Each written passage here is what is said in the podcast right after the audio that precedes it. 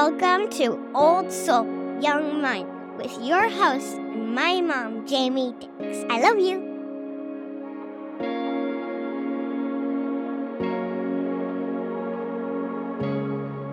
Happy New Year, everybody, and welcome back to another episode of Old Soul, Young Mind. I'm your host, Jamie Dix, and I couldn't be more honored, truly, to have you join me today.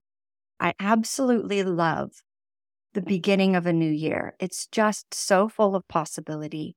And I always love a good goal. Guess what my goal was last year? To start a podcast. And I thought about it and I imagined it. And here we are. This coming year, I have a lot of goals for myself to have so many more listeners. And so, for those of you listening right now, thank you so much for being my first round of people tuning into this because in 2024, it is my goal to have a million listeners. So if you're listening to this, share it with a friend because that will definitely double my numbers just from you sharing it. So here's my question to you. What is your huge dream? What is your shoot for the stars?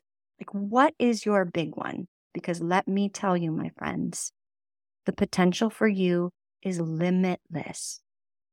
What if you genuinely believed that the power you have inside of you to create the life that you want is infinite? What if that was true? Because guess what? It's true. In coaching sessions with you kids, ages 7, 8, 9, 10, 11, 12, all the way up to 18 year olds that I've worked with, I can help coach you on feeling better and handling it beautifully when you're not feeling great. I teach you how to manage your mind, how to create more confidence in your life, how to get along better with your siblings, to have finals coming up and to not stress and panic before. And breathing techniques to support the whole thing so that when hard moments come, you know exactly how to handle those to create resilience. All of this is possible so, if you are interested and curious about children's life coaching, head on over to my website, children's with an S, children'slifecoaching.com, and you can learn more about it. You can reach out with questions, you can talk to your parent about it. This episode, I'm going to share with you three stories of kids that I've worked with over the last year from the age 8 to 16 where I was able to help them get really curious about what their big goals and what their big wishes were. So let's begin. The first story I want to tell you about was a boy that I worked with. He was 16 years old, and he is a brilliant human, such an incredibly driven, smart mind. The quote unquote problem was that there was also so much anxiety attached to school. His mom reached out to me and we had a great phone conversation. And she was telling me he was coming home from school and just going into his room that he was kind of pulling back a bit. And she was feeling worried because she wasn't exactly sure why this was happening and where it was coming from. So he and I started our first session together. And those first sessions are always so fun. It's just questions and jokes and getting to know each other and letting these kids know that this is not a scary process, that this is actually really awesome and something to celebrate. Having a coach on your side weekly to be able to help you manage your mind is not a consequence, in turn, a gift, a life gift. So, this first session was that. And he opened up and he was talking about how he's been having a lot of anxiety. And I asked him why. And he said it's because of homework. Because throughout the whole day, he's thinking about homework. It gets him down. He's going to have like four hours of homework that night. So why even go home and try to be sunshiny or positive? Because through the whole day, he was stressing and worrying about it. Homework was that thing for him that was creating so many thoughts. So, one of the activities that I did was on pieces of paper, I had him write down all of the different thoughts that he had about homework. And one of them was, I'm not going to have any time for what I actually want to do. How did that make him feel? anxious, frustrated, all sorts of things. So, as he was really starting to get curious about the thoughts that his brain was offering to him about homework, he was able to see that it wasn't the homework that was stressing him out. It's what he was thinking about the homework that was creating that anxiety. So, if he would have continued to think the thought, I'm never going to be able to do anything I want to do because all I ever do is homework. What do you think he's going to do? You think he's going to go out and have a great time? No, because his brain is going to do all that it can do to support the original thought of you can't do what you want to do. You have to do homework. So, is that even true? Like, have to. Let's think about the have to. There is no have to. He was choosing to do homework because he knew that homework was going to get him the grades that he wanted. He was choosing to do homework because he had a dream to someday go to college and from college to become whatever he wants to become as a profession. So, changing that word from I have to do homework to I'm choosing to do homework, do you see the difference? So, just in that slight word, I could see his body start to relax. And I remember asking him, okay, so you've got this anxiety. What would you like to feel instead? And he said, calm. All right. So was the thought, I'm never going to get to do what I want to do, going to create a calm feeling for you? No. And so he had to question that thought and he had to create a new thought that was going to support the calm as well as support his dream of getting all of his homework done, getting good grades, and eventually transitioning into a really great university.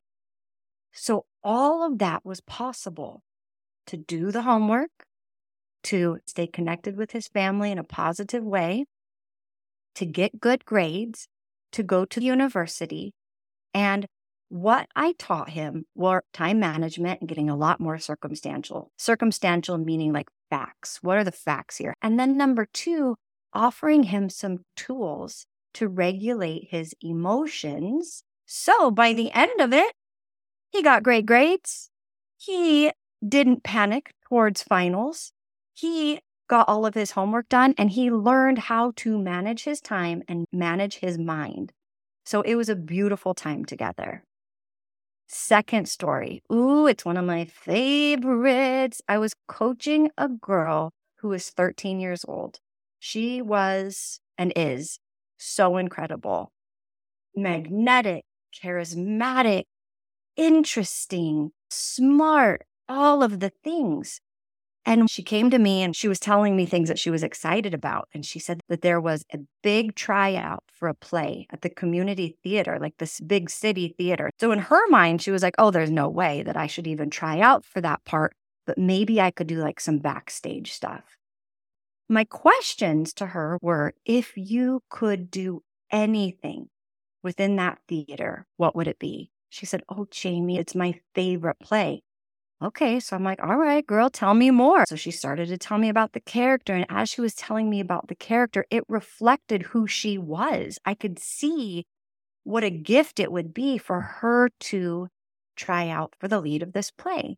She, oh, but I wouldn't even make it. And I said, well, what would happen if you didn't make it? If you didn't get the part, what would happen? She said, I would feel disappointed. I said, is there anything else that would happen? And she said, no.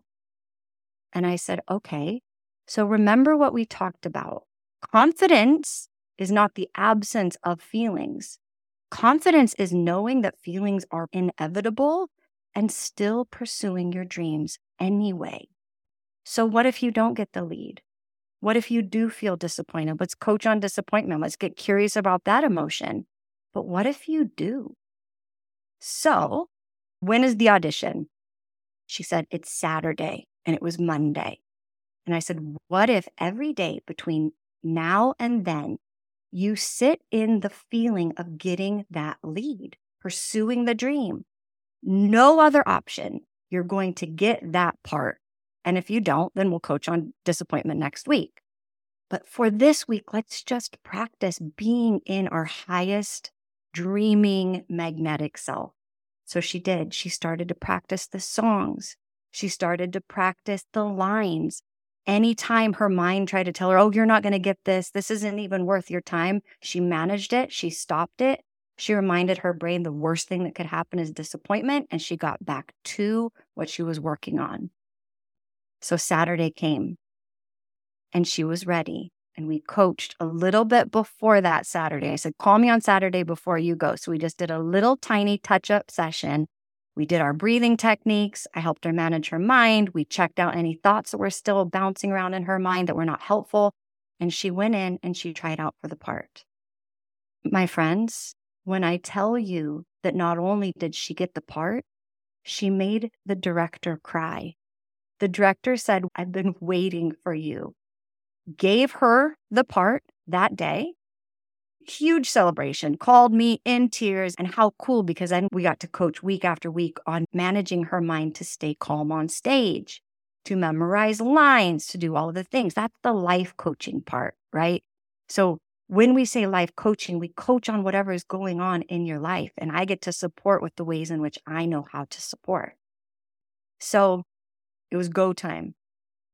And it was opening night and she did the performance of a lifetime and she got a standing ovation and there were hundreds and hundreds and hundreds of people in the audience that day. And one of the people that was in the audience was the director for an even bigger production in an even larger theater in her city. And they came up to her after the show and said i would really like for you to try out for this part. So she got that part as well and was the lead in that play. And so here's what I want to tell you about that. She came to me not even dreaming big because she was afraid of a feeling of disappointment. You guys, we've all felt disappointment. We've all lived through disappointment. We know how to handle disappointment. So don't let the fear of disappointment or embarrassment stop you from doing all of the things that you want to do in your life. And then my third story was with an eight year old little boy, and he was absolute sunshine and had a fiery temper from time to time, some pretty significant anger, which anger is not a problem, right? It's the actions that we take when we feel anger that create the trouble. So that's where I get to coach. And week by week, I would have him tell me about times that he had felt angry.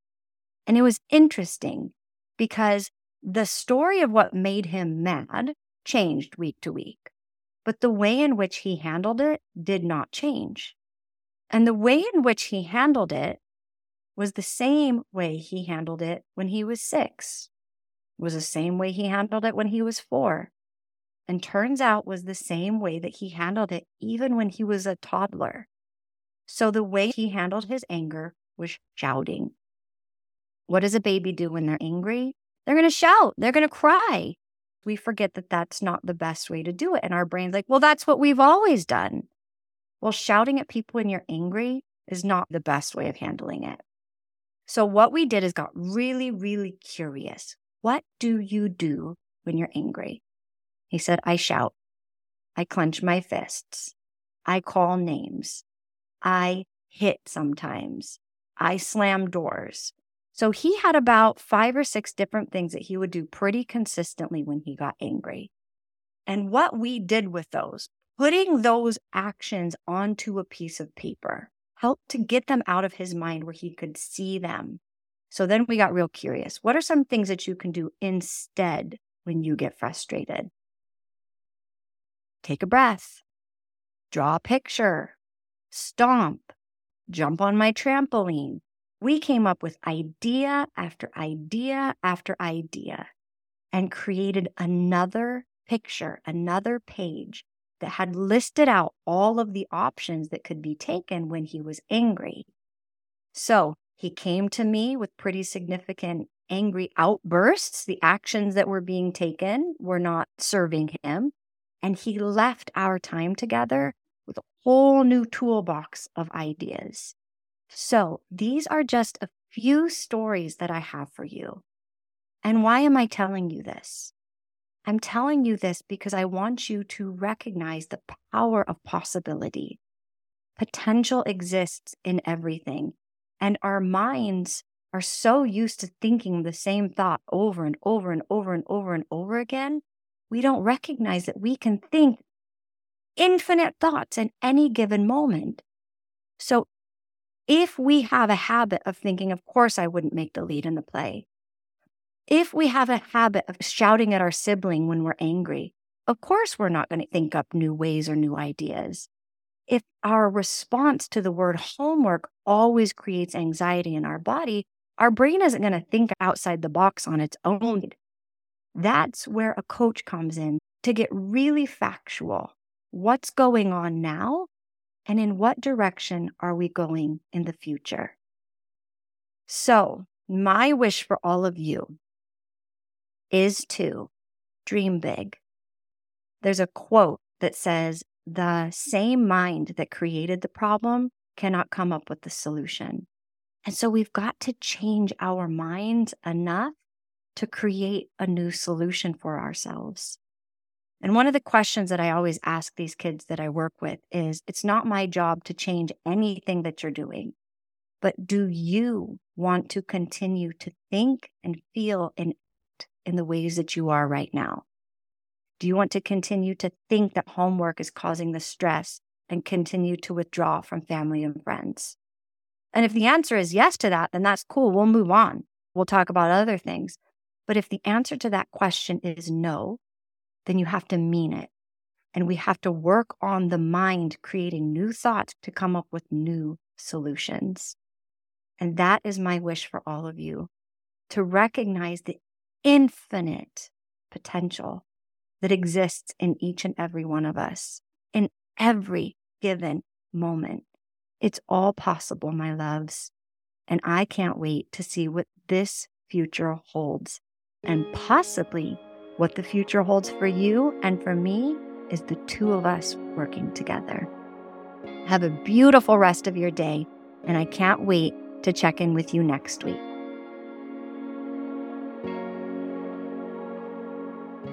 There you go, another episode of Old Soul, Young Mind. And remember, listening to this podcast is not just listening but a call to action to put into practice what you just learned, and also a call to action to subscribe to this podcast if you haven't done so already.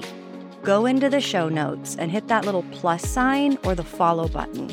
This is the most important thing to be able to keep this podcast running. And while you're at it, share an episode with a child in your life or a community, a teacher, a friend. And by doing this, we will elevate the mindset and the mindfulness of this growing and incredible generation. So, thank you, thank you, thank you again for joining me on this journey. Remember, stay curious, stay hopeful. Most importantly, stay tuned to the next episode of Old Soul, Young Mind. I love you.